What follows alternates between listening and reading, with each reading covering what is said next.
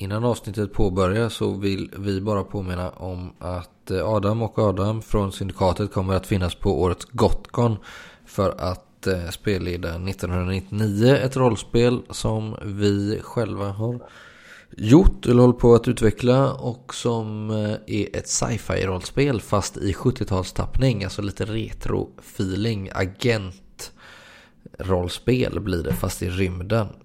Så gå gärna in på Gotcons hemsida och anmäl er till detta evenemang, så kommer det bli hur groovy som helst.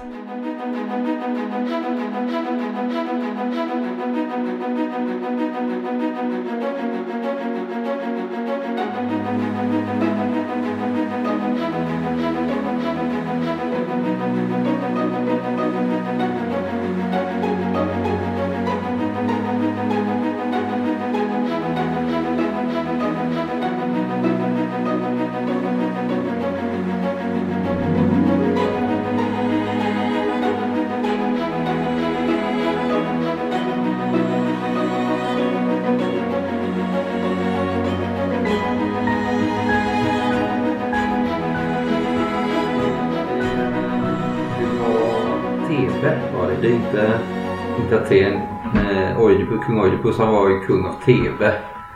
Eh, jag tänker just det. Ja. Men eh, det som är intressant är skillnaden mellan myten om kung Oidipus och pjäsen av Sofokles är ju att i myten får man följa Oidipus redan från hans födelse, du vet. Eh, när han blir det här oraklet förutspår att han ska döda sin far och gifta sig med sin mor och liksom. Men i Sofokles drama så kommer vi in när Oidipus redan har varit kung i fem år eller i femton år. Okej, okay, okej. Okay. Pjäsen eller dramat utspelar sig bara under några dagar liksom. Och sen så är det ju någon sån här intrig där mellan den här Theresias som kommer till Tebe där och anklagar kungen för det ena och det andra. Och det blir så får man liksom via tillbakablick i den här pjäsen reda på hans förflutna. Okay. Så på sätt och vis gör ju Sofokles, det blir lite mordgåta där liksom, och han egentligen, alltså han gör ju det som vår, vår tids typ filmskapare gör idag. Han gjorde ju ett drama på en myt eh, redan då för flera tusen år sedan. Men det kanske vi kan prata mer om när vi ska snacka om troper i ett senare avsnitt. Ja. Ja men visst, jag tror att du hade en poäng där. Ja, nej men just det, men alltså, på tal om Sofokles så hade han en, han hade en versrad, ja. eh, tror jag, jag vet inte om det var ifrån kung Oidipus eller om det var Antigone eller någon annan och han, eller om det var något han bara slängde ut sig på fyllan, men han sa i alla fall hellre förlora ärofullt än att vinna genom fusk. Och jag tänkte vi kan återkomma till det, det är ganska simpel, det är en ganska simpel, ett ganska simpelt citat egentligen, men det känns ändå som att det har blivit väldigt inflytelserikt, eller många som inte fuskar använder sig av, likn- av liknande retorik liksom. Ja, men alltså, ja, men alltså det som är coolt i det här är så här att skillnaden, var, var ligger skillnaden på fusk och lögn? För det tycker jag att det är en skillnad, men egentligen är det ju inte det. Förstår du vad jag menar? Ja, nej. Men det, det kan vi också återkomma till. Vi kan väl hälsa välkomna till syndikatets podcast. Vi ska prata om fusk idag. Mm, fusk i rollspelssammanhang främst då? Ja, först och främst i rollspelssammanhang så gör vi väl kanske lite ut... Kanske göra lite utdykningar här och var. Men, ja. Och vi ska det... vi... Ja, ja, ja, nej, men för det som är just det här, och då kommer vi till det som man... Alltså, roll och spel. Alltså själva begreppet. Alltså för i spel så finns det ju då eh, definitioner av spel. Det finns jättemånga definitioner av spel. Men spe, en av definitionerna som många är överens om är att det finns regler. Och eh, det är ju ofta reglerna man fuskar med eller liksom bryter mot, och det är då man fuskar. Mm, precis. Eh, vi kan ju säga det, vi sitter ju idag på, eh, på Skype. Vi sitter, trots att du sitter i Mölndal och jag sitter i Partille. Mm. Man kan, kan man säga att vi fuskar då? Ja, man kan säga att vi fuskar. Så vi... vi inte sitter och muser i, I någon soffa liksom. Ja, mm. Visst. Eh, nej men jag kan tycka att det är lite av ett fusk. Men jag kan också tycka att det här är ett fusk som är nödvändigt för att den här podden ska ha en snabbare utgivningstakt. Precis. Det är väl inte alltid fel att fuska heller, men det kan vi också komma till. Men alltså fuska, fuskar vi när vi spelar? Brukar, har, har våra lyssnare rent av hört oss fuska? Om de är så att de följer vår actual playpod? Uh, det kanske de kommer höra. Ni får jättegärna, nu har vi inte släppt, uh, vi vet inte riktigt när det här avsnittet kommer dimpa ner i, eller dimpa ut i eten så att säga, men ni får jättegärna sätta kommentarer där och, om ni har hört i någon av playpoddarna. Vi kan ju säga att det är den tolfte januari, att vi har precis launchat vår Facebook-sida i alla fall, så förhoppningsvis så har ni kanske lyssnat på oss ett tag. Ja. Ja, det är det som är så häftigt med pods, att man pratar som det skulle vara realtid, men det här kan ju komma ut i februari, mars, kanske rent av april. Ja, det har jag också inte, men nej. Men har du fuskat? Du är ju i och för sig eh, jag har spel- fuskat som spelledare och som spelare, Adam. Ja.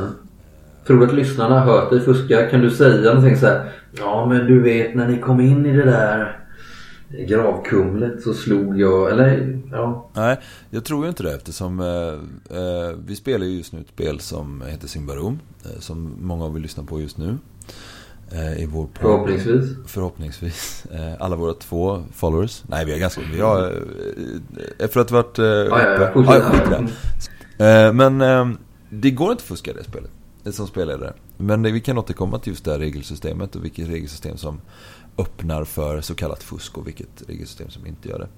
Men jag skulle vilja säga att jag har fuskat både som spelledare och, spelledare, och spelare. Och som spelledare har jag ju fuskat, men aldrig på senare dagar fuskat för att skada en spelare, utan snarare för att få spelet i bättre rullning. Liksom. Att jag har fått en, ett troll att missa med sin enorma stridshammare, liksom, en spelares mm. huvud, istället för att få trollet att träffa då, för att jag tycker mm. att eh, spelet skulle lida av att den här personen dog just då, till exempel.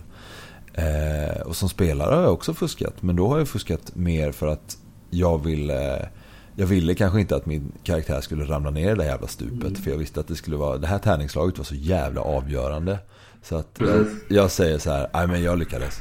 Eh, men ja, precis. Men jag känner igen det där. Jag kan säga, om, om det är så att vi eh, mot förmodan har lite lyssnare som inte spelar så jättemycket rollspel själva, vi kan ju dif- definiera fusk lite. Hur kan det se ut när man fuskar genom rollspel? Tärningslag är väl det främsta sättet. Att man slår en... Eh, ett, ett, man slår ett dåligt tärningslag, och vilket innebär att ens karaktär kanske då misslyckas med en handling som man själv känner man hade velat lyckas med, och därför säger man att man Jo, oh, men jag slog en tvåa liksom, när man själva verket inte har gjort det. Det är väl den vanligaste typen av fusk, i alla fall för de som spelar. För en spelare kanske det är andra typer av fusk som är vanligare. Jag känner lite att det, det är framförallt tärningar det handlar om. Ja. Men det kan ju också vara så här, du vet, att man, man kanske har gjort en karaktär som man har olika grundegenskaper som man inte är riktigt nöjd med. Det vet jag att för många år sedan, när vi var lite mer nya, så var det väldigt viktigt att ha höga grundegenskaper, för annars blev man ju överflödig i en spelgrupp, för man spelade ju ett typ av rollspel som gick ut på att klara ett äventyr och övervinna sina fiender. Ja, ett motstånd så att säga. Ja, man var tvungen att övervinna det här motståndet, och, och då gick ju rollspelet ut på att vinna äventyret. Ja, just det. Det gjorde att man ville ha så goda förutsättningar som möjligt. Så om man kanske hade gjort en rollperson, så kanske man slog fram den med sig tre T sex eller två T sex plus sex eller någonting. Mm. Och så tyckte man kanske man fick eh, rådåliga eh, värden liksom, eller exakt, grundegenskapsvärden, och då kanske man eh, i smyg fixade till dem lite. Det vet jag inte om jag har gjort så mycket. Kanske någon gång att man tyckte frissat man, lite, frissat. Ja, men så här, jag vill inte ha sju i fysik liksom. Det kommer inte vara kul att spela den. Nej. Och då kanske man spelar på ett annat sätt, och man, jo men nu slog du det, så då får du ha det. Ja, ja men jag, jag är helt inne på din linje där, för det är det jag tycker lite med, med rollspel där man liksom slumpar fram grundegenskaper. Mm. Att det kan bli sån jävla obalans. Vi säger att mm. en, en riktig Yatzy-spelare, om ni förstår vad jag menar, mm. skjuter till en jävla tärningskombination och får ett oerhört, oerhört höga grundegenskaper, eh, gör att eh, det blir en, en, en, ska jag säga, en dålig speldynamik eller en dålig spel, eh, spelbalans. eh, mot de resten av spelgruppen har ganska dåliga grundegenskaper. Eh, om man spelar den typen av spel just då, förstår jag menar, om man spelar ett annat karaktärsdrivet spel så spelar inte det lika stor roll kanske. Nej, för då får man ju hitta sin rollperson istället. Man slumpar fram, man kan ju, det kan vara jättekul kanske, slumpa fram sin karaktär och sen okej, okay, jag har sju fysik, men då spelar jag det och då hittar man något roligt i det sättet att spela liksom, som gör att rollpersonen ändå får plats i äventyret som man spelar. Men så som vi kanske spelade när vi var tjugoårsåldern så var det liksom inte lö- då var man bara överflödig. Om du inte kunde någonting bra, du kanske då också säga, ja men i smyg någon gång höjde liksom dina färdighetsvärden också. Du kanske inte ville ha liksom, du kanske inte ville ha tio strid, du kanske ville ha femton och kanske du skrev tolv. Nej, men du förstår vad jag menar. Ja, jag förstår precis vad du menar. Även om man skulle spela en person som inte var bra på att kriga, framförallt du kanske var en präst eller en tjuv eller vad som helst i något fantasyspel eller vad det nu var. Ja.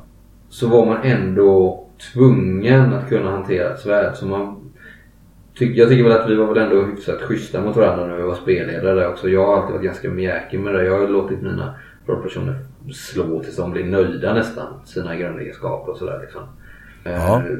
Jag har alltid tyckt att det är meningslöst att spela en karaktär som du inte vill spela. Du ska ju aldrig som spelare tvinga in dina roll, eller dina spelarkompisar i roller de inte är bekväma med eller som de inte tycker är kul att spela. Det är liksom ingen idé. Då blir det som att då ställer man för stor tilltro till tärningarnas mm. gudomliga makt liksom. Ja, precis. Och sen så vill jag också påpeka det, för det vet ju kanske många av er som lyssnar, men just grundegenskaper är ju någonting som är oerhört statiskt. Du är sällan du höjer dem eh, efter att du väl har slagit fram dem. Så det gör att om du har dåliga grundegenskaper från början så är din karaktär oerhört mycket sämre än, än den andra. Och eh, vilket gör att den blir, som du säger, tråkig att spela. Någon, jag kan säga att nu när vi har spelat Symbaroum så har jag faktiskt jag har aldrig varit så nitisk med att inte överskrida mina befogenheter som spelare när det kommer till att sätta ut mina värden.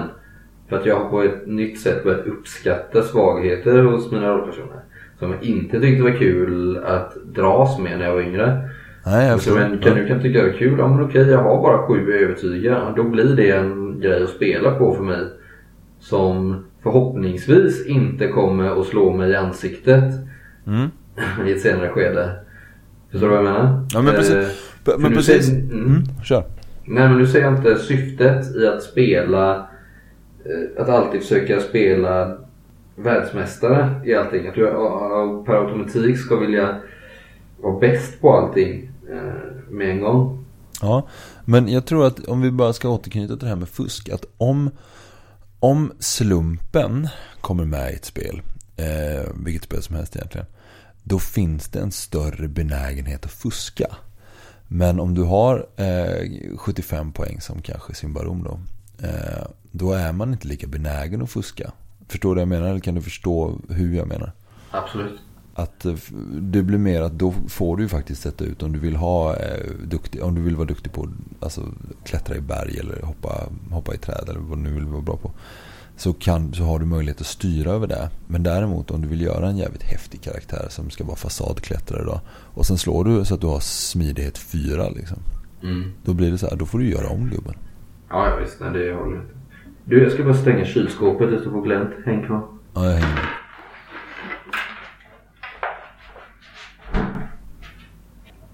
Det är de här jävla likdelarna som jag har lagt där som alltså, svårt att stänga. Öpp, öppnar, öppnar ja, spöken.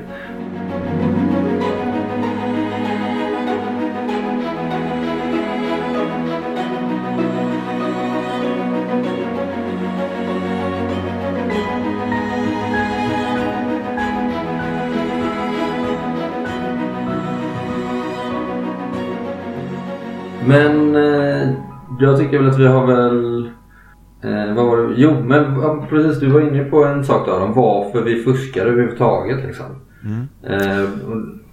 Ja, jag tittar lite här, jag googlar runt. Det är det som är så här lite, lite skönt men lite ofint när man sitter på olika orter. Jag googlar runt lite och tittar på fusk här och tittar Wikipedias, svenska Wikipedias definition av fusk är ju att fusk är metoder för att skaffa sig otillåtna fördelar på sätt som bryter mot skrivna eller oskrivna regler. Det finns många typer av fusk och för dem finns det ofta etablerade straff som gör fusk olönsamt. Det här tycker jag är intressant. Mm. Fusk är per definition otillåtet, men vissa former skapar mer publicitet än andra. Inom idrotten anses doping vara mycket allvarligt till exempel. Jag tycker att det här är jätteintressant för att rollspel är ett spel. Många tycker, eller lutar sig att rollspel är ett spel på, på ett eller annat sätt. Men definitionen här, att det finns etablerade straff för att göra fusk olönsamt. Det finns det inte i rollspel. Utan det är ju någon, det straffet är ju någonting som avgörs i gruppkonstellationer man spelar. Mm. Eller hur? Precis. Ja, precis. Eh, så det blir en oskriven lag eller regler i någon mening. Jag tycker det är jätteintressant egentligen. En, eh, för vi har ju aldrig pratat om det. Man har ju bara tagit för givet att alla inte gör det. Mm. Men vi vet ju inom psykologin att människan ljuger ungefär fem till femton gånger om dagen. Mm. Och då vet vi att då får vi med oss från barnsben att det är fult att ljuga. Mm. Förstår du vad jag menar? Så uppenbarligen så fuskar väl alla inom rollspel också i någon mening. Du och jag har ju kommit ut idag. Ja, precis. Jag erkänner. Mm. Eh, men det är som du säger, alltså vissa saker när det kommer till fusk är ju ganska självklara.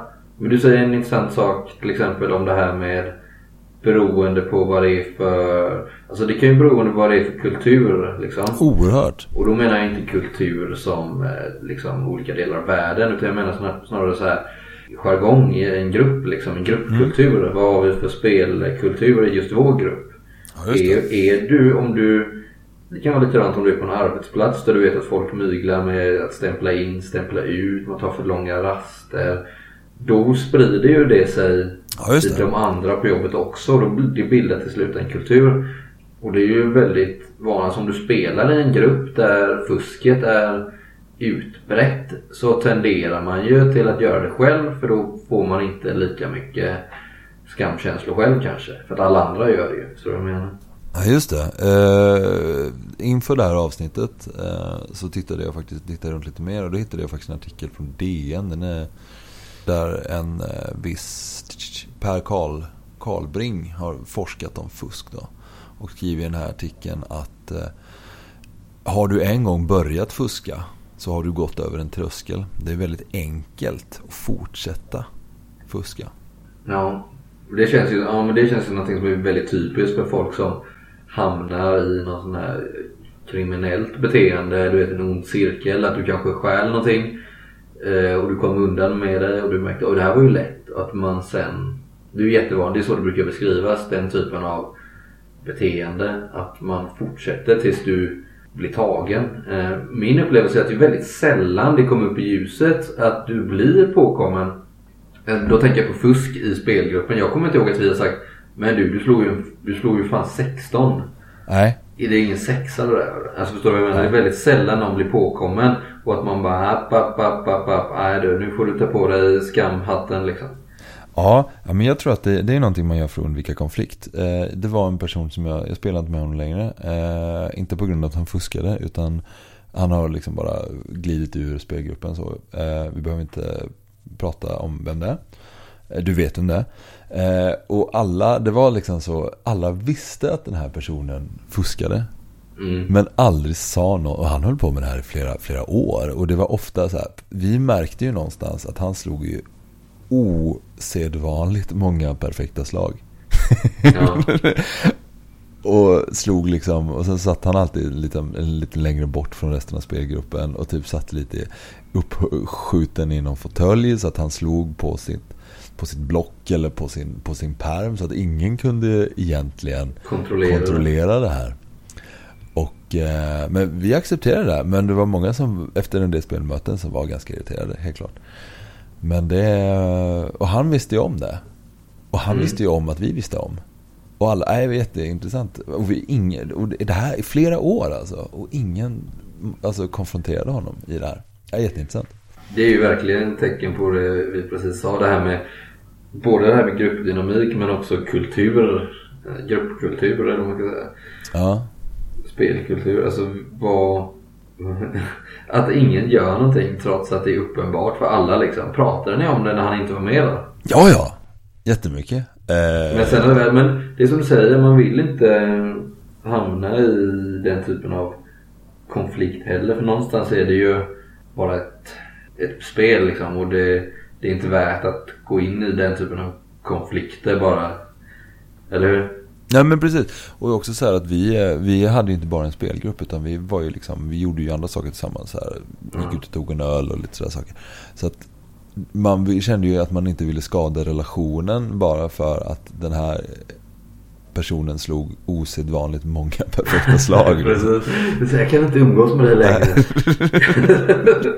Jag såg att du ja, fuskade på rollspelsmötet. Ja. Och där är faktiskt en gång när jag fuskade som spelledare, för att jag blev så förbannad på hans fusk så att jag fuskade på andra sidan eh, spelledarskärmen, att där träffade fienderna mer ofta. Men om man tittar på det i ett retroperspektiv då, försökte jag ju bara balansera spelet.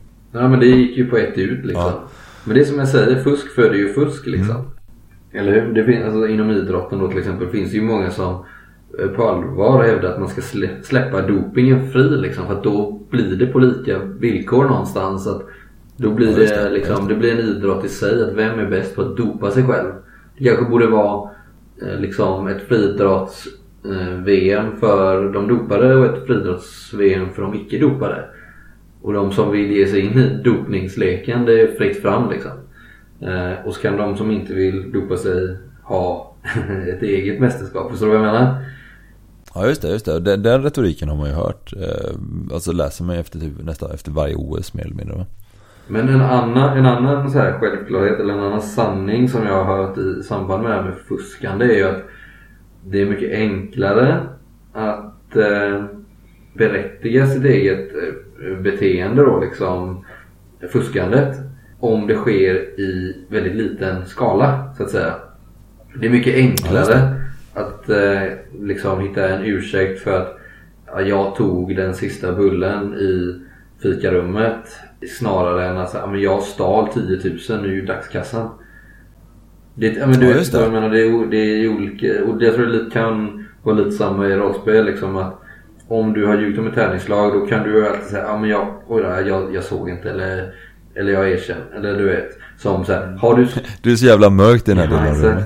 Eller så här, ah, jag missförstår reglerna, jag har inte skrivit upp den. Eller, men du vet, eller man, kan, man kan nästan erkänna om det är ett väldigt litet fusk, att man så här nästan kan skämta om det så här, men kom igen, du vet.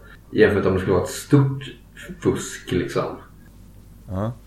Nej, men det är ganska häftigt, för jag sitter, fick en tankegång här nu. Vad heter det? Jag håller på med, föreläser ju ganska mycket om gamification och sådär. Och mycket av de här, så här appar om gamification som Runkeeper eller eh, vad heter det? Habitica eller Epic Win och de här, de baseras ju på att spelaren inte fuskar. Du matar in din egen data, hur långt jag har sprungit, hur långt eh, hur mycket jag har ätit, om det är någon sån här vikthållningsapp eller sådär. Och rollspel bygger ju på samma princip. Jag kan ju jag sitter med mitt eget formulär. Jag matar ju in hur mycket jag har i en färdighet eller hur mycket jag har. Det är ju ingen som kommer komma ihåg om jag slog elva i, i smidighet eller om jag slog tolv. Nej. Två spelmöten senare. Liksom. Kanske våra uppmärksamma lyssnare kan eh, höra någon gång om vi säger att jag, vad har du i kvick? Ja, jag har tretton, det är spelmötet. Nästa gång kanske jag har femton. Förstår du vad jag menar? Det kanske är någon av oss som sitter och rådjuger. Men just det här, just det här systemet då, att, att det finns ju att både de här apparna och rollspelen bygger ju på någon form av tillförlitlighet då. Eh, en överenskommelse att man inte att man inte kommer med nya värden till spelbordet efter varje spelmöte. Mm. Men det är en väldigt bra liknelse där som du, du är inne på, någonting som jag tror att många som inte fuskar, alltså som på riktigt inte fuskar i rollspel, aldrig försöker bryta några regler, som alltid är hundra procent ärliga. Jag tror att de, och de som verkligen känner för att det, det är fel och det förstör spelet, jag tror att de skulle kunna använda just det som argument, liknande med sådana appar som Runkeeper. Och det är liksom att den som fuskar i det här, den fuskar ju även mot sig själv. Ja, just det. Det gör du ju om du, fuskar, om du skriver att du har sprungit tio kilometer när du bara sprungit två. Då i slutändan så fuskar du, du, du är det likadant som att du skulle fuska i skolan. Vem förlorar på det egentligen? Att du har riggat alla prov liksom.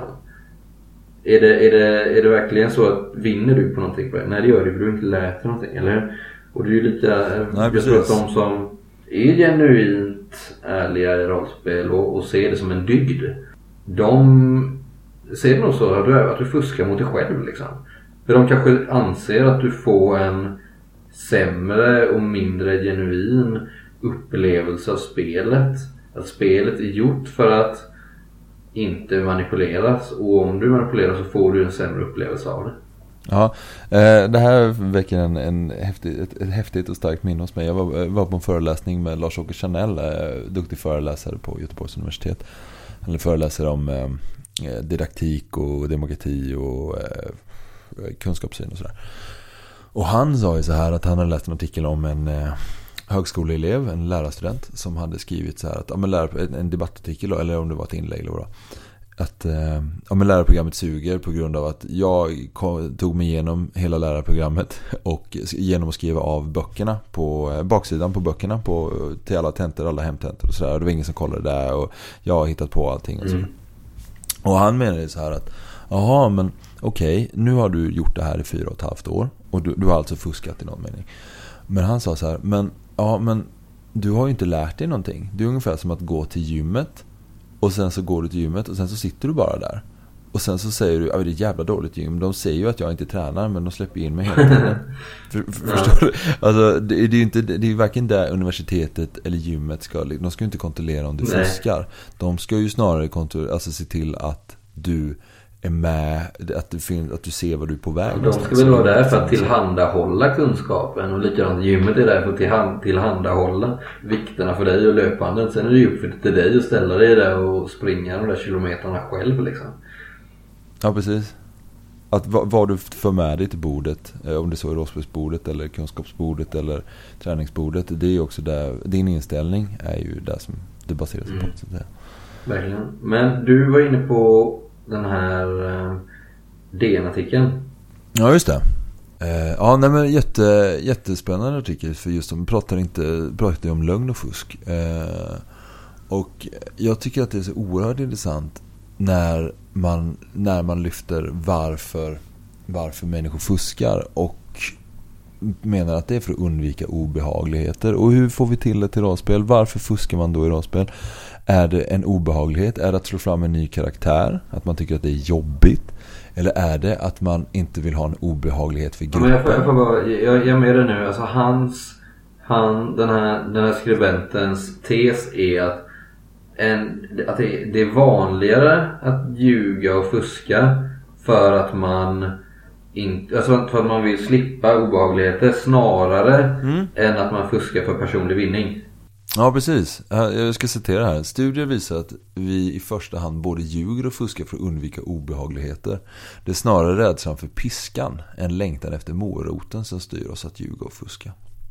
Går det att applicera på rollspel? Ja, men du är inne på det. Jag tänker att det vi har pratat om hittills, och som jag tror är det mycket, mycket vanligare i rollspel, det är ju att du fuskar för egen vinning. För att du deltar i ett spel, i en tävling, i ett lopp liksom, där det handlar om att komma först över mållinjen, och då ser du till att eh, dopa dina stats liksom, för att spöa dina motståndare. Om du spelar den typen av rollspel. Eh, vi kanske ja, kommer gå in på all- andra sätt att spela rollspel också. Men det är det vi har pratat om hittills. Och, men, om, men, om, men om det nu är så då att... För ibland tror jag att det kan vara så att man faktiskt, som du säger, fuskar snarare för att undvika obehagligheter. Vad kan det vara för typ av obehagligheter då? Som du undviker genom att fuska i rollspel? Ja, men jag tror också så här, det beror på om man känner så här i sin rollspelsgrupp. Känner man sig trygg i rollspelsgruppen, då tror jag, om man har spelat länge och sådär, och man behöver inte visa sin karaktär på styva linan i någon mening, eller sig själv på styva linan, så finns det en större benägenhet att säga, ah, vad fan, jag fick ett, en pil i huvudet och nu är det kört liksom. Istället för att när man har lyft fram sin karaktär som någon form av actionhjälte från åttiotalet och dessutom känner ett, en otrygghet i spelgruppen, då finns det större benägenhet att fuska, inte för egen vinning, men att liksom undvika den här skamkänslan eller obehagligheten med att karaktären dör, eller att gruppen tycker, ja men din jävla klant, vad fan händer där liksom. Ja, okej. Okay. Jag är med dig. Nej, men det har du en poäng. Alltså, jag tror att det kan vara så. Och jag är fortfarande av uppfattningen att man oftast, jag kanske utgår för mycket från mig själv. Jag vet inte. Men det är viktigt, det är jätteviktigt. Men jag tänker att de gånger jag försöker säga det är för att jag vill vinna äventyret. De gånger andra personer fuskar, det kan ju vara så som du säger att då, men då kanske man spelar en fel typ av spel, eller då kanske man inte är så inriktad på att vinna. Men jag tänker till exempel som att säga att man är, man är helt ny i en spelgrupp, man kanske också är ung och lite osäker på sig själv, och alla andra har lyckats med det här smygaslaget förbi vaktposterna, ja, och så står man där sist och man kanske ska slå, alla de andra har liksom tagit sig förbi och så slår man själv, man misslyckas, men man vill inte vara den personen som får hela operationen att gå åt helvete liksom. Och därför kanske man då ljuger, för man kanske inte vill få kommentarer som ah, varför har du lagt åtta i smidighet? Uh, noob. Ja, just det. Om man nu är i den åldern, eller om man nu är i den typen av umgänge. Och kanske man ja, men, fixar med slagen för att slippa påhopp från de andra i gruppen helt enkelt. Men då är man ju, ja, då är man ju illa ute överlag. Jag hör vad du säger. Just att man, man, känner sig, man känner en otrygghet på ett helt annat sätt. Men jag tror också så här att det är helt utifrån vad man har för...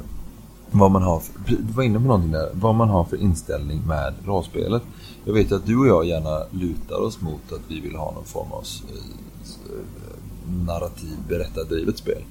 Som är kanske viktigare. Hellre att en rollperson dör snyggt och elegant och lite episkt. Mm. Eller, eller bara gör det, alltså det, det passar sig att den dör där. Eller vad, vad som så länge det följer den och personens story liksom. Ja men precis. Det kan vara en del av personen kanske ska dö den här tragiska döden genom att ramla av båten när man liksom, när man är uppe och klättrar i masten. Det kan vara så. Det beror på vad man, vad, vad man sätter för narrativ, helt klart. Men en del spelar ju också, och det har man ju märkt när man har spelat, alltså spelat med andra grupper eller spelat kanske ute på eh, konvent och sådär, är att en del ser ju sig själv, sin karaktär som den här stora hjälten i berättelsen. Ja.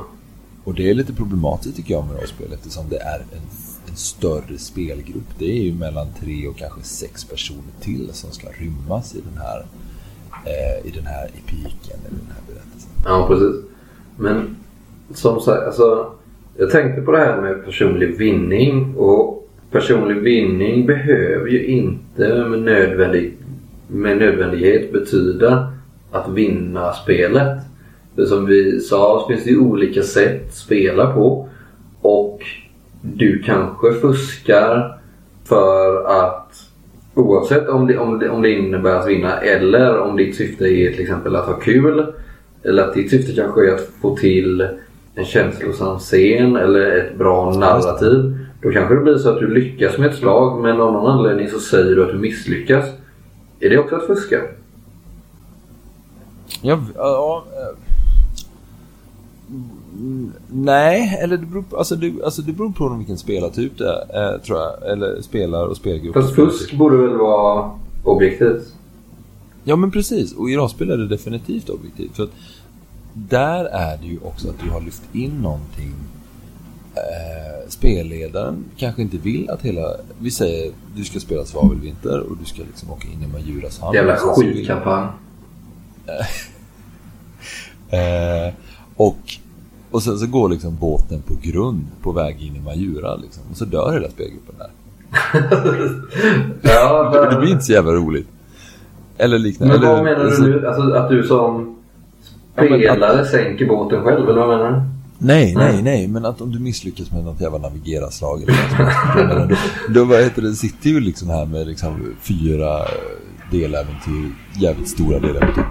Som, och sen så har liksom någon... Eh, ja, men så har det fuckat sig liksom. Ja. Och jag vet när jag spelar. Men vad, vad menar du att det hade med min eh, tes att göra? Eller jag fattar inte det. Ja, men jag menar för att ibland så måste man fuska för att driva, driva berättelsen framåt. Att det tärningslaget för att navigera eller vad som helst. Det, det måste, där måste man ju stoppa eller, där måste man, men, alltså, eller det måste man inte stoppa. Men man, man kan ju stoppa det liksom, om det har en sådan utgång liksom. Det är ju det som kallas, vad heter det, eh, exmakerna eller, så att man kan styra om det där liksom, utan att göra det snyggt liksom, att det kommer ut massa. Det är ju exmakerna.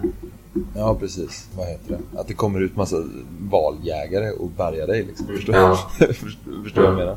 Och det, men det är ju inte ett fusk, utan det är ju bara ett berättarelement som spelledaren kan använda. Ja. Jo, absolut. Ja, jag förstår vad du menar, absolut. Men det jag menar var nog mer att... Eh, eller frågan jag ställde var ju att om du... Om vi säger att du sitter... Alltså till exempel om du sitter i en rättegång och du påstår att du har begått ett brott som du inte har gjort, så är det ju, det är ju brottsligt.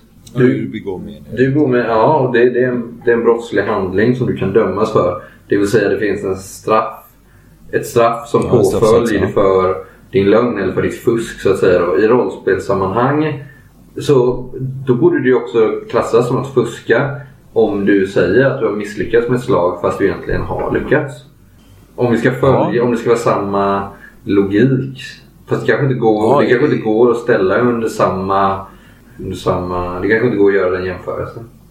Jo men alltså, både ja och nej, men många så här, många spel bygger ju in en dynamik som gör att att det finns en chans eh, att, re- att det är att fuska. Till exempel Coriolis använder ju ödespoäng, eh, Drakar och Dema- eh, Demoner eh, Trudvang använder ju Raud, så att du har någonstans extra liv eller vad man nu vill kalla det, mm. så att, som du kan liksom spendera i spelet, eller det blir som en ekonomi i spelet som gör att, som egentligen är fusk de, eller, extra de, poäng de, i eh, ja, extra Nintendo-sväng.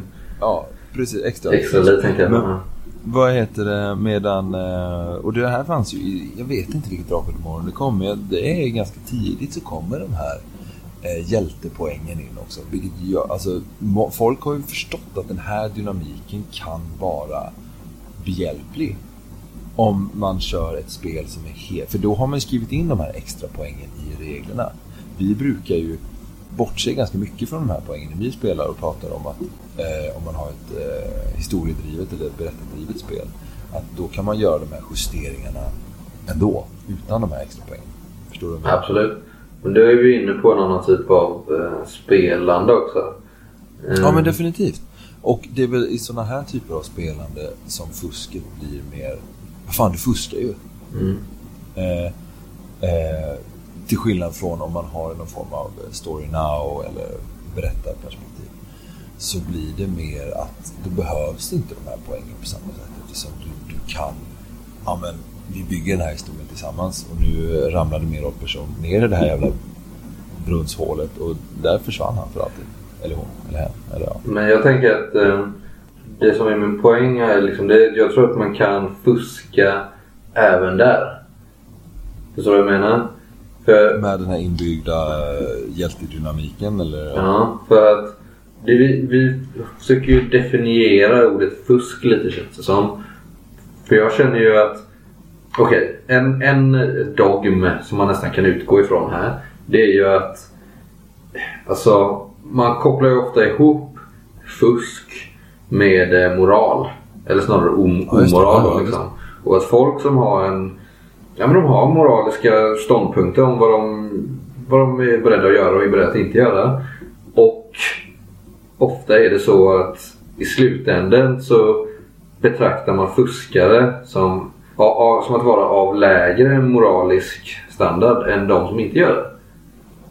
Ja, men själv. Och så det jag tänker är, tror du att folk som fuskar i rollspel även fuskar i övriga livet? Eller ute på djupvatten? Ja, ja, ja nej, men jag, det tror jag definitivt. Jag vet ju själv att jag fuskar i alla fall. Inte utbrett på något sätt och inte någonting som jag skulle kunna bli dömd för. Men att jag kanske... För att du är så jävla duktig på att komma undan? Uh, nej, absolut inte. Ingenting, jag bryter inte. Så här rådlade regler och normer kanske jag fuskar mot. Uh, Eh, ska vi ta ett exempel här nu då? Jag går emot röd gubbe, till exempel. Förstår jag menar? Det är ju en typ av fusk mot spelets, alltså samhällets spelregler i någon mening. Men det är ju ingenting, och det här är ju min moraliska kompass i någon mening. Så känner jag, ja men det här drabbar ju inte någon annan. Mm. Nu börjar jag låta som någon sån här drogliberal eh, haschrökare som att, ja men mitt, mitt bruk eh, påverkar inte någon annan. Och det kanske inte gör. Eh, samma sak när jag går mot rött, så påverkar inte den annan. Eller jag vill ju inte att det ska påverka den annan. Mm. Men jag har ju inte något ont i magen efter jag har gått mot röd gubbe. Nej, men jag, jag förstår vad du menar. Jag kan ibland eh, nej, men jag, kan, jag kan sympatisera med exempelvis en sån som eh, Snowden, Edward Snowden, ja, just det. Och, och hans fans. Nej, men andra regimkritiker som menar att en, att en persons moral inte nödvändigtvis definieras av hens laglydighet. Utan alltså om lagen, eller i det här fallet då kanske regelsystemet eller i värsta fall S L, är orättvis eller förtryckande eller till och med korrupt, är, är det ja. verkligen moraliskt fel att gå emot detta? Nej, det finns ju inom maktteori så finns det ju någonting som kallas maktens paradox, och det är att makten alltid måste utmanas. Eh, och utifrån de flesta regelsystem, eh, rollspelsregelsystem, skriver ju faktiskt uttryckligen att S L har alltid rätt, och skulle S L ha fel, se regel ett, S L har alltid rätt. Det här är ju ett oerhört dogmatiskt men också ett diktatoriskt system som jag tror mår bra av att utmanas av lite fuskare ibland. Ja, men det blir ju, alltså det är det jag menar med nödvändighet. En sån typ av system föder ju fusk. Alltså det, det ligger ju i systemets natur nästan. Natur, liksom. Ja. Nej, men jag förstår, jag förstår din också jag, liknelse med röd gubbe. Personligen, jag är sån att jag rent teoretiskt med lätthet skulle kunna överskrida sig hastighetsbegränsningarna på en tom nittio-väg utan att få dåligt samvete. Det, det har jag aldrig gjort, det då givetvis alla lyssnare, så ring inte polisen. Eh, eller men, eller men däremot skulle jag aldrig lägga mig i fel körfält för att sen tränga mig in framför de som har stått och köat i den rätta filen. För så jag menar, det är fan det värsta jag vet. Vad ger mig den rätten eller de som jag ser göra detta? Blixtlåsprincipen eller döden. Alltså jag tycker det är så ja. jävla störande att man ta sig den typen av friheter. Det tycker jag, fast då, då ska jag säga att det ena här då är ju olagligt och bestraffbart. Kör jag i hundra på en nittio-väg så blir jag ju bötfälld liksom. Fast det, som du säger, kanske inte skadar någon, och det är inte heller omoraliskt nödvändigtvis. Men det andra är inte direkt olagligt, men enligt mig moraliskt förkastligt. Ja, vad heter det? Jag tycker det här är en... Det... Nu läste en ledare i någon form, i någon tidskrift, nej, i en dagstidning för många år sedan. Det var det någon filosof i U S A, jag kommer inte ihåg vad han hette, som hade definierat vad en idiot var, eller kanske rent av vad ett arsle var. Och hade kommit fram till fem punkter, men den första punkten var att en idiot är en som tycker sig ha mer rättigheter än en annan människa. Eh, och det är ju det här lite som vi pratar om med den här blixtlåsprincipen. Att då menar ju den här personen att den har mer rätt till det här än vad du har. Mm. Ja, men det, det är det, ska... det värsta jag vet. Ja, och, och det, om vi ska applicera det här på rollspel då, i någon mening, är att det här lilla fusket, det här går mot röd gubbe till exempel. Om jag har eh, tolv eller tretton i färdighetsvärde och jag slår fjorton och jag känner, fan, jag orkar inte ta komplikationen av vad som händer om jag missar liksom. Mm. Då kanske inte det gör så jävla mycket. Men om du liksom kontinuerligt fuskar och typ försöker dig liksom roffa åt dig på de andra spelarnas bekostnad med perfekta slag och sådär, mm, ja, då är det någonting som skadar systemet. Är, alltså, om det är samhällssystemet eller rollspelsystemet. Ja, men det håller jag helt och hållet med. För att, om vi allihopa har samma mål, eller vi säger att den andra personen kör en sologrej och han eller hon ljuger att han slog tolv istället för tretton, det bryr jag mig inte om liksom. Men säg att vi är kanske tre stycken som är på jakt efter samma sak, samma mål, och det är nästan nu någon typ av tävling. Och en då utnyttjar sin egen korrupta liksom omoraliska sida genom att konsekvent fuska sig till fördelar i det racet, då är det ju klart att man blir sur, för då är det ju ingen idé att spela spelet efter spelets regler, eller ingen idé att spela spelet överhuvudtaget, för då har ju den personen den personen blir ju oövervinnelig, så vi hade ju inte behövt spela spelet överhuvudtaget för att avgöra vem som skulle vinna, eftersom den personen ändå hade vunnit genom sitt. Precis, och det är också så här, det är inte bara att man liksom utnyttjar sina egna liksom lömska färdigheter, för den här personen som vi talade om förut, alla genomskådade ju honom. Den, den, han liksom var ju som en parasit på hela spelgruppen. Förstår jag menar? För att vi i vår goda vilja sa, ja men eh, vi gör inte en grej av det, men vi kanske gjorde han en sån jävla otjänst. Mm. Vi kanske borde liksom sagt. Där har ju en person som fuskar ganska mycket utanför avspelare. Det här klipper jag bara sen. Ja, klipp. Ja. Nej, men ni, du menar att ni gjorde honom en otjänst som inte sa ifrån, eller? Ja, eller gjorde vi det? Alltså, vad fan... Eh... Nej, jag tycker inte att någon annan kan hållas ansvarig för liksom den personens... Det är ju hans tillkortakommande. Kan inte lita ja. på. Men jag tycker ändå att eh, du var inne på någonting intressant där, det här med när det kommer till moral, och du och vi sa det här med regelsystem och spelledare. För jag tycker att det aktu- auto- jag tycker att det aktualiserar även eh, auktoriteternas roll, i det här fallet S L då. Är det per automatik fusk att inte följa auktoriteternas laggivande ord? Nej, det tycker jag inte. Jag tycker att, jag tycker att ibland så är det en jävla vinning i spelet. Att, fan, ibland, alltså speciellt när man bygger... Men det här är ju alltså helt och hållet min personliga åsikt. Jag tror att väldigt många inom många spelgrupper som inte spelar som vi spelar skulle tycka det här, ja men vad fan, då kan vi lägga ner, då kan vi friforma hela grejen istället. Ja. Att många vill ha den här strukturen, att många vill ha regelverket. Men jag menar i någon mening att det är bra att utmana eh, och man kan diskutera regler och sådär fram och tillbaka. Men jag tycker också att det är i någon mening bra att inte kanske... Känner man så här, vi säger att du har ett jävla flow i spelet, du får alltid bara flyter så jävla bra, ni har en jävla stämning. Och sen så börjar du liksom störa dig på att din karaktär inte klarar dig en viss grej. Då kanske det är bättre att fuska med det, snarare än att vi, vi bryter allting och sitter och snackar regler i tjugo minuter. Fattar du vad jag menar? Absolut.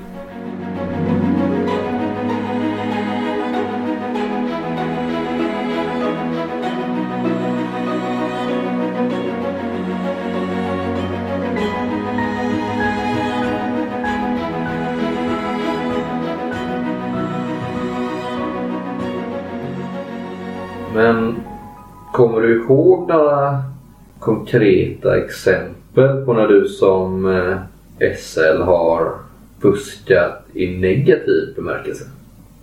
Ja, ja men det har jag. Vad heter det? Ibland så har jag fuskat, alltså när jag känt så här, fan, och det här, men det här var länge sedan. Eh, det är preskriberat. Men, eh, det här var då, alltså att jag kände, jag, fan, jag, jag tycker det, det flyger inte. Spelgruppen är liksom, de gör... De gör inte, de, de spelar inte spelet som det ska spelas. De, de, de gör inte uppdraget, de liksom går inte dit de ska göra. Liksom. Och då kände jag, nej, nu, nu bryter vi här. Och istället för att säga så här, ja men vi skiter att spela, då, då hade jag ihjäl spelgruppen. Fattar du vad jag menar? Ja, jag menar. och, och, liksom, och då kom det väl något jävla troll utbrak. Jag bara så här, ja, men jag såg på tabellen, det kommer ett troll här. Och, och trollet bara dunkar skiten i hela gruppen. Ja. Eh, och det är ju någonting som jag, okej, okay, men, det, det var liksom, det var bara någonting som vi hade, vi hade slagit ihop karaktärer på en kväll och vi liksom ville lira lite och det, var, det blev ingen bra, och då kände jag, vad fan, vi vill ju avsluta här istället, och istället för att säga att vi avslutade så gjorde vi så. Ja, men då kan jag säga så här, så om man följer då devisen som vi kanske gjorde på den tiden, att spelledaren alltid rätt, C punkt två eller C punkt ett. Bara, ja, men du vet, då är det liksom det cirkel, cirkel ja, som precis, då, då, då gjorde ju du inget, då fuskade ju du inte som du hade det, men, ja, men vi vet ju båda två att du fuskade, eller det var ändå eh, i någon mening omoraliskt, eller att man inte omoraliskt hela tiden, men du förstår vad jag menar, du gick ändå ja. ifrån din egen eh, idé där. För jag, jag kan tycka att eh, när jag själv har fuskat som spelledare så har det väl varit lite det här jag var inne på när vi pratade om nu jag, när vi pratade om eh, stämning så sa jag ibland, så sa jag att man, ett misstag jag själv har gjort är att jag kanske har hängt upp mig lite för mycket på min egen vision av vad jag vill att eh, spelet ska bli. Ja. Och då kan man ha fuskat där som du sa då med att om spelarna till exempel misslyckas med ett slag för att de ska säga att de kanske inte kommer ihåg någonting som jag har gett dem tidigare, en nyckel liksom. Jag har gett dem en nyckel tidigare i spelet, så minns inte de det. Eh, och så ber de slå ett slag på intelligens eller någonting för att komma ihåg och så misslyckas de. Och så sitter man där och bara, men nu måste ju den här personen minnas det här, annars så faller hela den... dör spelet liksom. Spelet. Ja, annars faller hela den här scenen och vi kan liksom, vi kan glömma den här grejen. För att personen kommer inte inse, kommer inte få den här aha-upplevelsen. Och då kanske jag säger, ja men du, kommer du ihåg att du träffade den där personen? Så här, man lägger orden i munnen på spelaren, kanske låter dem slå ett slag till, de misslyckas igen. Och man bara, men herregud. Förstår vad jag menar? Det är ju en hemsk situation att hamna i som spelledare. För då blir det så att du måste ju till slut, om du vill få igenom din vision som du kanske är lite väl förtjust i, måste du till slut bara säga det rakt ut och liksom, då är det ju någon typ av full, då fuskar ju du åt spelarna egentligen. Ja. Ja, men alltså jag, vad heter det, där du säger är jätteintressant just det här när man har skrivit, man har ju lärt väldigt mycket färdigskrivna äventyr, men det var ett äventyr som skrevs till Coriolis, jag kan säga det var väl Gotcon som skrev det. Jag tror jag nämnt, jag tror att du har Så... nämnt honom i varje avsnittet. Ja, men det är för att jag är, jag är kär i honom också. Um, nej, det är inte. Jag, jag tycker han är trevlig. Uh, vad heter det? Jag skulle säga den där. Jo, som hade, han fick oerhört mycket kritik för det. Jag tror att det var i Mahangis sektare. Uh, vi har aldrig spelat det, men jag har läst. Och det är liksom en bugg i spelet. Och det är ett färdighetsslag som man måste klara. Annars så, så kan man inte klara det. Mm. Det slutar där. Och det är ju någonting som... Om man, följer, och jag tror att det här, det här är liksom någonstans i mitten på äventyret, så det är inte så här liksom första grejen, så ja, men vi kan börja om, utan det här är någonting som femtio procent eller rent sextio till sjuttio procent av spelet är färdigt, mm. men du måste lyckas med det slaget, annars så stoppar allting, och det har en chans, och då måste man ju fuska om det, om det går. Ja, nej, men det här känner jag igen, jag tror jag pratade om det här innan, och till eh... till hans försvar så ska jag säga att det är nog ingen ovanlig bugg, utan det är någonting jag känner igen väldigt väl ifrån andra äventyr också, framförallt eh, svenska fantasyäventyr. Just den grejen att ett slag blir helt avgörande, kanske mitt i en kampanj liksom. Så här, ja, men om du inte lyckades, om inte någon i gruppen har, låt säga, låsdyrkning, så kommer ni aldrig in genom de här stora portarna halvvägs in, och då är det liksom bara vända om och gå hem. Alltså det finns, det finns många exempel tror jag, där han är inte ensam i, i den skalan. Jag tror att det har gjorts, det misstaget har gjorts många gånger liksom. Och det är en grej man, jag hoppas att vi kan prata någon gång om, i vår podcast, om det här med spelkonstruktion eller att skriva äventyr och sånt. Men det här med att kanske ha det med sig när man skriver äventyr, att alltid ha minst två, kanske helst tre sätt att lösa varje hinder på. Att det behöver inte alltid vara genom, låt säga, brutal kraft. Det behöver inte vara genom ett lyckat slag på kulturkännedom, och det måste inte vara genom låsstyrkning, utan att det kanske finns tre olika sätt att forcera dörren liksom. Ja, men precis, och jag tycker också väldigt viktigt att det här Deus Ex-märkena är, är det, att det måste finnas bakdörrar. Det som man måste ha liksom driftig spelledare och acceptera fusk om sådana här grejer händer. Men också att det finns bakdörrar. Det måste finnas hur många bakdörrar som helst som gärna kan skrivas ut i en konstruktion. Eller att spelledaren mm. är så duktig på att det producerar ihop det här. Annars så dör ju spelet. Ja, men jag kan, det, det jag nämnde just, ja, men det, du är inne på samma sak lite som det jag nämnde. Det här med, jag tror att man har ju en benägenhet att bli lite för förtjust i vissa scener. Man vill att de ska utspela sig innan de har utspelat sig. Och då kanske du, som sagt, låter spelare antingen lyckas, eller så låter du dina S L Ps misslyckas, eller tvärtom. För du kanske vill... jag, jag kommer ihåg ibland när vi spelade med dig, Adam, när jag misstänkte dig för att fuska som spelare. när vi var yngre, det var att jag kände, och det, och det jag gör ju på skyldigt samma sak, att jag vill kanske ha en eh, Deus Ex Machina eller någon liknande typ av funktion eh, för att det ska bli en mer dramatisk, kanske stridsscen. Så man slår de här slagen bakom spelledarskärmen, fast oavsett vad det står på tärningarna så kommer striden utspela sig på samma sätt. Spelarna kommer få det tufft och de kommer vara nära på att dyka under, men det kommer en vändpunkt. När de tror att allt hopp är ute så är det de själva eller någon annan som kommer och vänder på steken för att det ska bli en effektfull och minnesvärd slutstrid liksom. Så vad jag menar?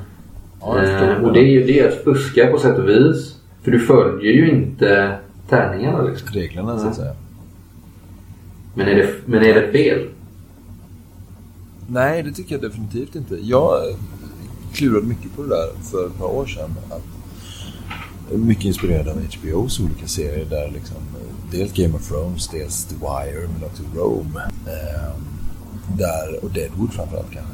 Att där togs karaktärer som man trodde var, men också Walking, A M C's The Walking Dead, där tas karaktärer av som, det finns ingen helig aura runt, ja, runt vissa karaktärer finns det, men inte en sån riktigt uttalad helig aura att alla kan dö, och att försöka bygga narrativet runt någonting annat, då kan man liksom komma runt där. Men det här är ett annat mm. avsnitt. Nej, men jag tycker vi bara säga något kort om det, för det är jag inne på också, för det har med fusk att göra, för den sättet, det sättet att spela eftersträvade jag i flera år innan jag hade sett de här serierna du talar om. Då jag tänkte att tärningarna ska faktiskt få avgöra liksom. För att slumpen medför oftast en oväntad dramaturgi som efter att den är utspelad är, kan bli väldigt fet. Det kan bli väldigt häftig. Ja, och som i verkliga livet så är det ju ofta så att slumpen eller verkligheten ofta överträffar den skriptade sagan liksom. Och jag tänker det, ja, men om den här hjälten nu misslyckades med sitt ridarslag i andra spelmötet, bryter nacken, ja, men då gör han det. Då blir det en del av historien som vi på något sätt skriver. Och de här, alla de här slumphandlingarna leder fram till en historia. Förstår du vad jag menar? Att det är allting i slump, fast i, på sätt och vis så är den ändå redan skriven. Fast vi vet inte det än. För vi har inte spelat igenom det än. Men förstår du vad jag menar? Att det är någon slags ödestråd i den då. Liksom. Att det kommer gå på det här viset, fast vi vet inte än. Tärningarna, ja, men det blir någon typ av ödessyn på rollspelet liksom. Ja, men visst, och jag tror att vad heter det, någon, någon, någon dansk kung eller sådär som dog av, precis som du sa, han ramlade av en häst liksom. Mm. Och det, eller om det var någon eh, marskalk eller sådär, och det är ganska häftigt för det var bara en ridövning mm. liksom, och det satte ju liksom hela, hela landet i gungning. Eh, kommer inte riktigt ihåg eh, hur det var det där. Men eh, det är jättespännande tycker jag. Men se, men men måste se man bara på liksom, vad heter det? Gustav den andra Adolf och Karl den tolfte. Det är ganska slumpliga slumpliga. Det, snöpliga, det är ganska snöpliga dödsfall båda två, sett till ja. eh, vilken person de var vid tidpunkten. Eh, men eh, där fuskade ju inte spelledaren kan man säga. Om inte spelledaren var jävligt trött på den. Ja. Om inte jag satt vid bordet. Ja, det var slumpmodellen. Ja. Du blir skjuten. Din häst skenar. Ja, rätt in i din dimma. Uh, du är närsyn. Det är en av dina nackdelar här ser jag på lite rollformen. Ja, ut, ut, uttänkt att spela. Mm. Nej, men det beror på vad man spelar. Så att jag kan tycka att då kunde man ju bli... Jag kunde, då, då när jag misstänkte dig för att fuska så kunde man ju bli frustrerad. För jag tänkte att tärningarna ska minsann få avgöra allting. Och så kände jag, men så här, du vet, någon gång att nej, men nu ljög han. Hur fan kan han träffa mig igen? Förstår du vad jag menar? För att du kanske hade en greater plan som var att, du vet, så här, lita på mig. Det här kommer bli fett. När jag kanske kände ja, att, men hur är det möjligt? Hur kan han göra det här? Nu och nu. Och jag har ju fyra T sex i skala. Ja, men du vet, sådär. Ja, man bara, ingenting händer. När man Ja, jag vet inte. Det är svårt att säga vem, vad som är rätt och fel eller omoraliskt eller inte omoraliskt i det, i det fallet. Liksom, och vad som är fusk och inte är fusk. Men har du då, Adam? Alltså, har du fuskat no- eller någon gång ångrat att du inte har fuskat för en spel, spelgrupp? Du känner så här, fan, men nu sabbade jag ju liksom hela jävla grejen. Som spelare eller spelledare? Nej, som spelledare. Nej, jag önskar att jag hade fuskat. Ja, precis. Nej, du hade, fan, alltså, här borde jag ju bara fuskat. Eh, ja, men det kan jag nog komma på i efterhand i sådana fall. Men jag har ju funnit mig själv i tillfällen när jag bara känner att eh, och det har hänt för inte så länge sedan, att jag säger att men vänta nu, jag, jag måste tänka. Och då kan antingen vara att jag kanske råkat försäga mig, för det har ju hänt någon gång. Ibland har jag försagt mig, för jag har ofta för många trådar för mig själv att komma ihåg liksom. Jag råkar försäga mig någon gång och sen så låtsas jag inte om det. Och som tur är så är det ingen som har snappat upp det. Men ibland så kan det ju vara så att någonting händer och någon lyckas med någonting väldigt, väldigt oväntat.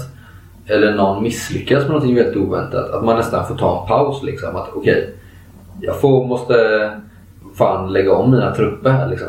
Förstår du vad jag menar? Jag kommer inte på, jag inte på något konkret exempel just nu.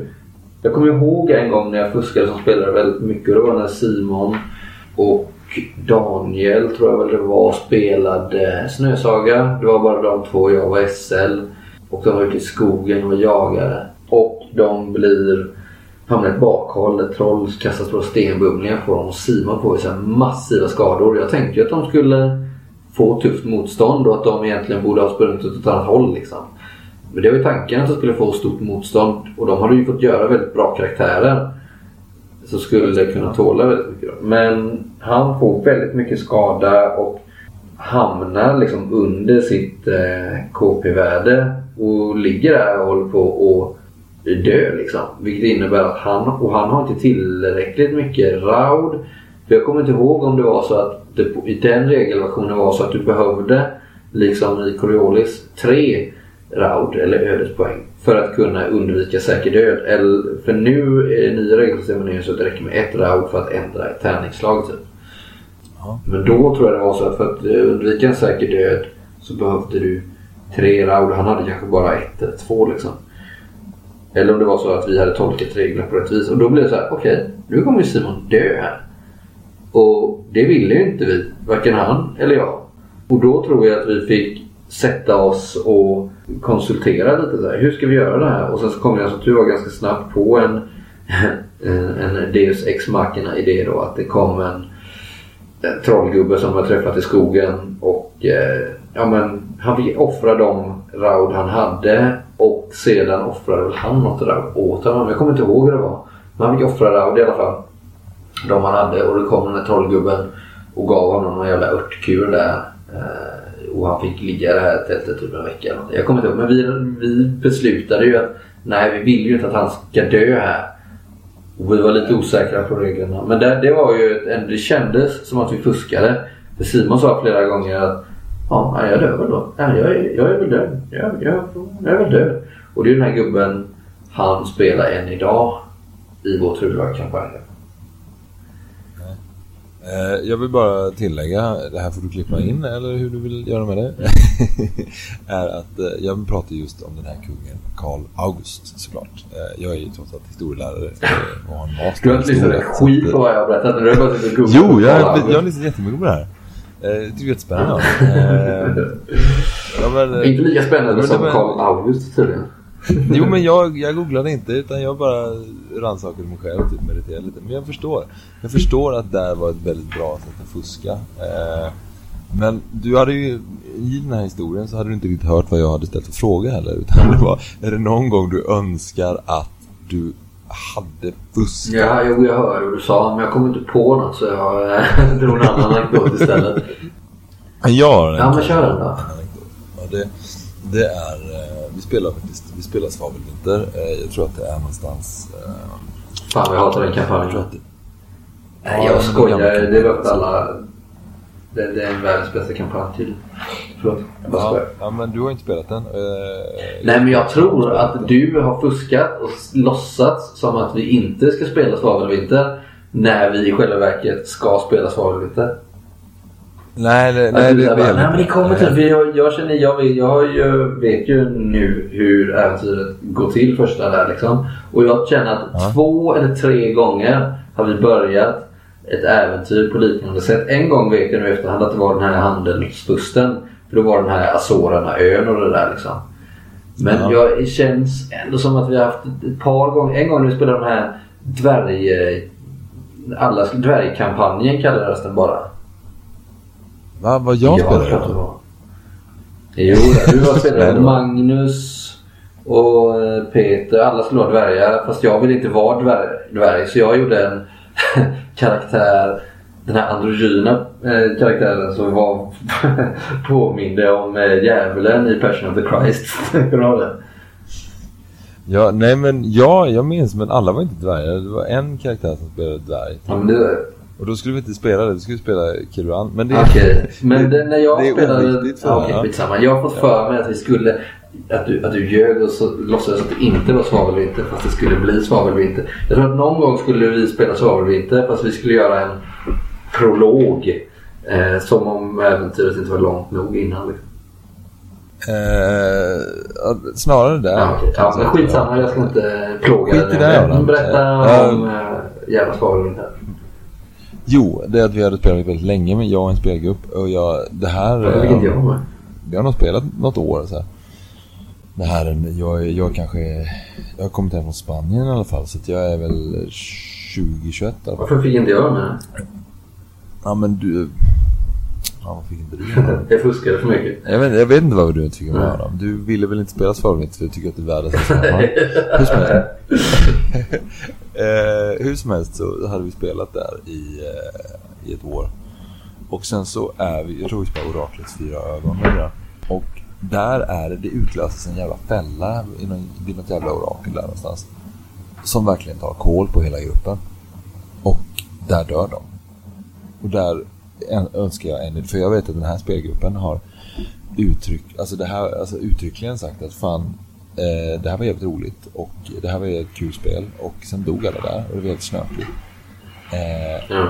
och de har aldrig den här, de här personerna som de spelade har aldrig sp- fått chans att spela Svavelvinter igen, för då hade vi alla böckerna i Svavelvinter, eh, det här var innan man kunde ladda ner alla böckerna mm, nej det kan vi inte längre. eh, Eh, vilket då, eh, alltså jag tycker det är väldigt tråkigt att jag inte fuskade där och fortsatte där, för vi hade ändå investerat lite över ett år där. Ja, nej det förstår jag. Det låter ju fan skit. Det borde du ha gjort saker annorlunda. Men det är ju lärdom. Alltså att döda en hel spel, ja men där var ju du... Jag följde ju ja, precis. Men är inte det lite coolt så i efterhand att det slutade så? Att du, din upplevelse... Det, det, men det var lite det som var min tanke också innan när vi pratade om det. Just det här, varför fuskar man inte som spelare? Eller varför fuskar man som spelare? Jo, för att annars går man ju miste om allt det göttiga som väntar längre fram i kampanjen. Om man nu inte fuskar. Om man låter spelgruppen dö antingen av en övermäktig fiende eller av sin egen dumhet. Så... spelar det ingen roll, för då, då missar man ju allt det här göttiga som bara ligger och väntar. Och ännu värre kanske är det om man har skrivit det själv, för då har man ju också gjort massa jobb i onödan. Ja, och då är ju alternativet är ju att göra en ny spelgrupp som tar vid den gamla slutare på något sätt. Om jag hittar deras liv. Ja, men det är ju vad man har lagt narrativet, vilket ja, men definitivt som vi kan diskutera mm. på eh, avsnitt. Mm. Så.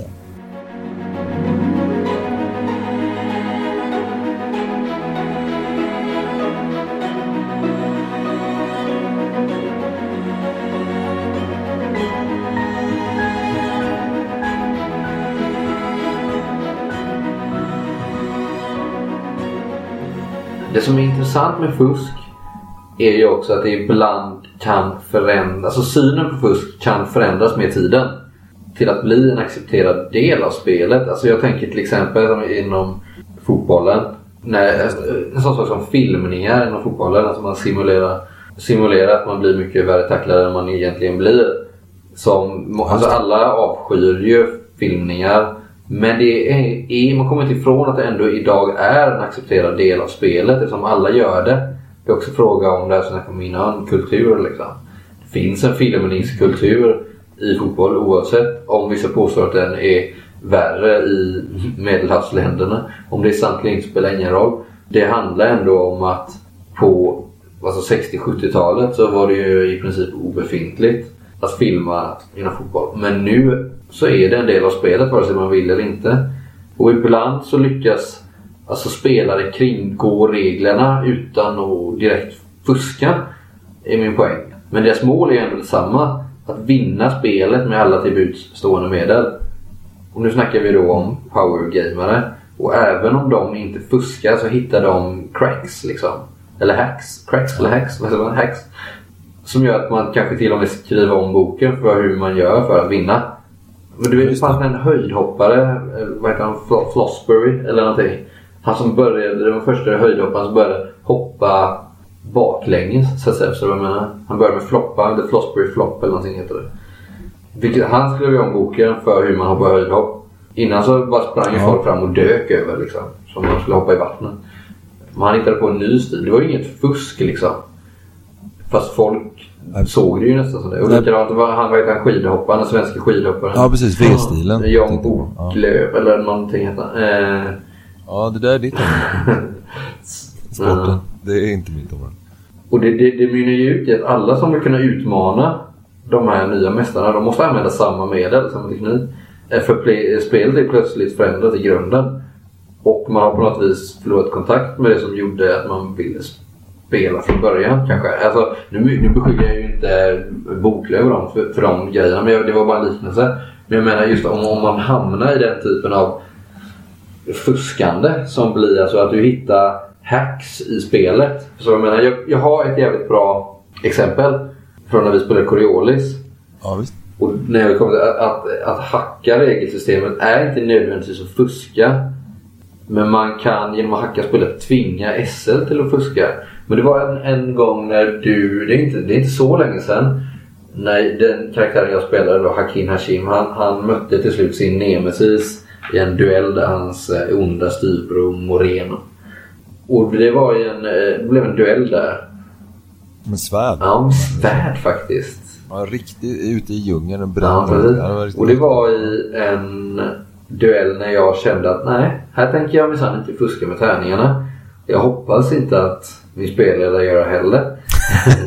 Och det berodde lite kanske också på att jag kände att Hakim Hashims historia hade inte förlorat någonting på att han dör här. Det hade varit ett, alltså mer än, alltså värdigt slut för den karaktären. Han hade mycket väl kunnat dö i Kubas djungler och i den här frihetsstriden mot den här, alltså det hade varit ett tragiskt slut för en person som inte hade så jävla mycket, jag hade inte mycket kvar på honom att spela ändå, kände jag. Så att jag, jag hade inte varit ledsen om han hade dött där, även om jag väldigt gärna ville vinna den här duellen.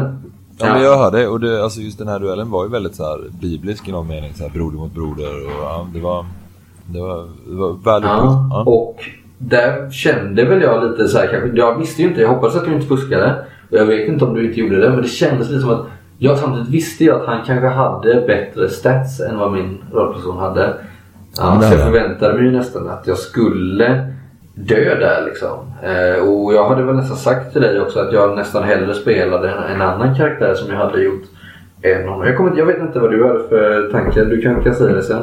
Men det som hände var i alla fall att vi eh, de tröttade ut varandra så pass mycket att det till slut vi insåg att det här kommer att avgöras i den här spelarrundan. Och vi ska säga att på tal om regelsystem så testade ju vi då ett nytt typ av regelsystem som Fria Ligan hade på test typ. Nej, nej, det var jag som hade skrivit det för att de hade inget system. Okay. Så att jag hade bara kastat. Okej, okay, så det var. Okay. Men vi testade i alla fall ett nytt eh, stridssystem som vi inte hade kört innan. Vilket innebar att du hade typ en grundchans och du kunde ha ett visst antal handlingar.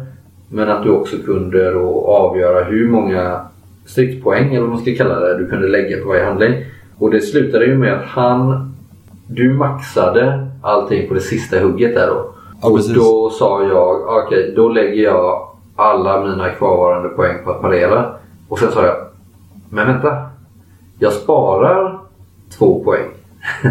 Vilket innebär ja, att om jag lyckas med den här pareringen kan så göra, kan jag spara de två poängen som jag har en baschans, eller vad det var vi kallade det.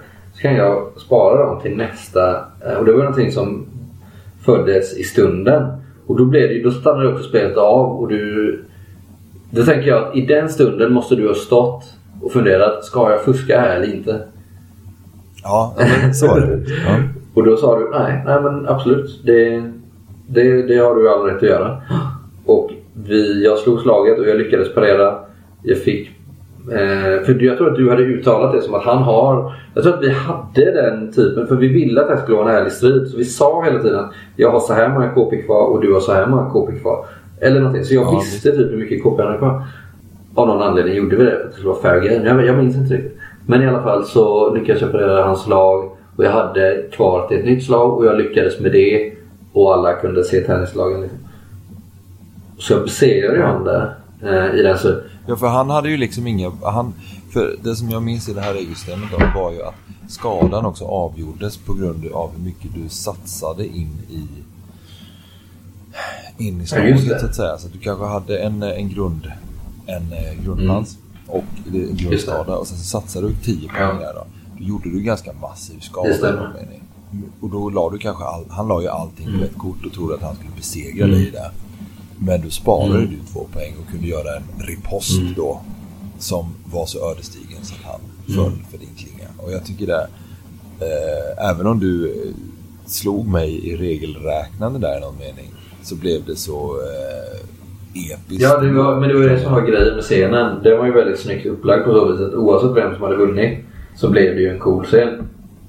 Nu blev det ju lite extra coolt eftersom jag hade nästan ställt mig in på att förlora och liksom försonats med tanken att det blir ändå rätt coolt eh, om jag dör här.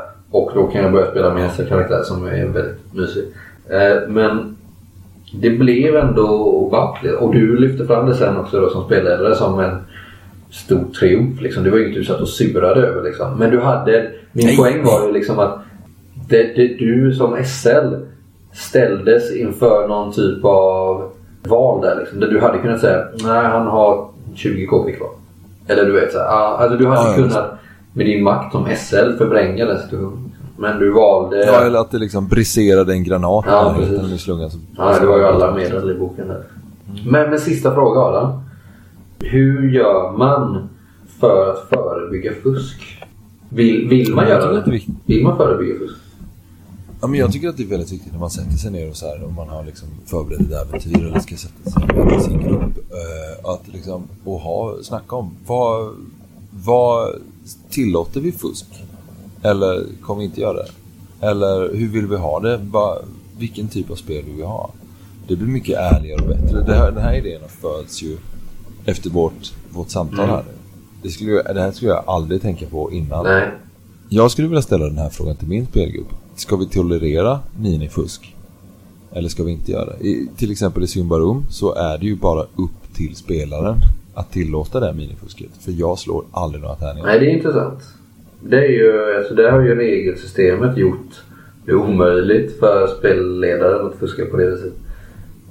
Precis, samtidigt som de har skrivit in i regler om Deus Ex-mackerna. Det finns en egen session ah, okay. för det. Så det är ganska, ja, de har byggt på det. Men, men i alla fall, alltså... Det är ju ändå du som har föreslagit det här ämnet fusk. Ja. Ehm, är det för att du har stört dig på att vi fuskar för mycket? Absolut Nej. inte. Jag tycker det är så här jätteintressant ämne just eftersom det, det sätter liksom spelet på sin spets. Och också gör, man kan, man kan spela rollspel på så många fler sätt än vad man kan spela Monopol. Vilket gör att fusk, man behöver aldrig diskutera om fusk i Monopol, för att det är antingen man fuskar med tärningslaget eller man snor en hundralapp från banken lite det och då. Men rollspel, det finns så många sätt att fuska på, och då kanske man ska ställa sig frågan, vad för fusk tillåter vi och vad för fusk tillåter vi inte för att det ska vara okej. Okay. Mm. Jo, det, jag, jag tycker att, att vår spelgrupp äh, fuskar väldigt lite. Alltså, det, för det känner jag när jag SLat, att jag känner att men fan, dåligt slår ni liksom. Vad har ni för jävla färdighetsvärden? För det känns som att man misslyckas så himla ofta när jag spelar. Att jag känner ju att ja, ja, ja. jag förutsätter ju nästan när jag skriver äventyren att spelarna ska lyckas med slagen. Och då har jag ju också misslyckats i min roll som spelkonstruktör kanske. Men vad händer om de inte lyckas? Alltså, det som du säger när det där exemplet du drog tidigare, man förutsätter ju nästan att spelarna ska lyckas med sina slag. Ja, och visst, då blir man nästan frustrerad som spelare när de ingen lyckas med sina slag. Liksom. Vad fan händer? Men jag skulle nästa fråga Aran, var eh, det här. Är det för hårt att påstå att man har misslyckats som spelgrupp om spelarna känner att de måste fuska för att få ut det de vill? Och då menar jag inte nödvändigtvis vinna spelet, utan är det inte så att man kanske bör titta på alternativa spelsätt då? Ja, men jag håller med dig helt klart. Om spelarna känner att de måste fuska mot spelledaren så måste man dels diskutera det i gruppen. Men jag tror också att man någonstans måste diskutera vad är, ska vi, ska vi skita i att spela rollspel? Ska vi spela Arkham Horror istället? Det är det som är typ en blandning mellan brädspel och rollspel. Ja, ja, jag menar. Eh, där det finns en mer tydligare regelstruktur och där det finns ett ramverk på vad, vad spelet är. Exakt, där kan du ju inte fuska på samma vis. Och det är lite det jag menar innan också. Att fuska i rollspel, då är insatserna rätt små. Men om du fuskar i ett sånt spel, ett brädspel, eh, det är mycket svårare. Och då ställer du mycket mer på spel, eller i T P eller vad som helst. Okej, okay, men du sitter ju och läser på baksidan av kortet. Alltså förstår jag menar? Det är ju mycket, ja, då sätter du mycket mer på spel. Att, att fuska i rollspel är inte så big deal. Men fortfarande är det så att fuska bara är meningsfullt om syftet med rollspel är att vinna. Vilket inte alltid just det, just det, ja. bör vara fallet enligt mig. Säg till exempel i friform eller samberättande, där går det ju inte att fuska. Eller det kanske går, men det är meningslöst eftersom man bestämmer tillsammans. Så jag menar, om samberättandet ja. inte är rättvist så är det... Det är fortfarande klart, för mig är det ändå klart att fusk kan uppstå då även i den spelformen. Själv, självklart. Eh, och det kan ju vara att man kryddar sin karaktär eller vad som helst. Liksom. Men det kan vi prata om i, en, i ett annat avsnitt. Liksom. Folk som kryddar sina karaktärer med extra bakgrunder lite för mycket. Ja, men, ja, okay. ja, men om du snackar så, ja, men den typen av story now-spel och sånt tänker du på då, eller? Ja, men precis. Att, ja, men jag är ju gammal... Jag är ju gammal Vietnam mm. idag, så jag, jag kan ju det här med det. Ja, ja, men det, precis, då, blir det, då är ju fortfarande syftet att vinna, tänker jag. Men ibland, ja, ja, men ibland kanske ditt syfte är att säg så att du vill få, att, att, du, att du kör någon typ av friform eller samberättande där du vill, där du tillsammans bygger en story, liksom, där du typ skriver ett manus tillsammans lite så här i, i luften, liksom över spel eller skärmen på något vis, så att i den typen av fusk, för det tror jag att det förekommer, då handlar det nog främst om att så att säga infiltrera de andra spelarnas åsikter om storyn man bygger, så att de driver spelet i den riktning som man själv vill. Och det här är inte fusk i, i egentlig mening, utan snarare manipulation. Och manipulation är inte detsamma som fusk enligt mig, eftersom manipulatören bara drar, vad ska man säga, maximal nytta av en förmåga som hen begåvas med. Ja. Eh, Bo Hejskov, den här kända psykologen, har ju någon gång sagt att manipulation är egentligen pedagogik fast ett annat ord. Ja, men det är ju skitbra. Det är klockrent, det är det jag menar liksom. Men säg så här, jag, jag äter ju inte kött. Jag, jag, jag viktar det av etiska skäl till exempel. För att jag motsätter mig köttindustrin. Men jag har ingenting... Du, jag måste, jag måste ta hand om mitt barn, vänta.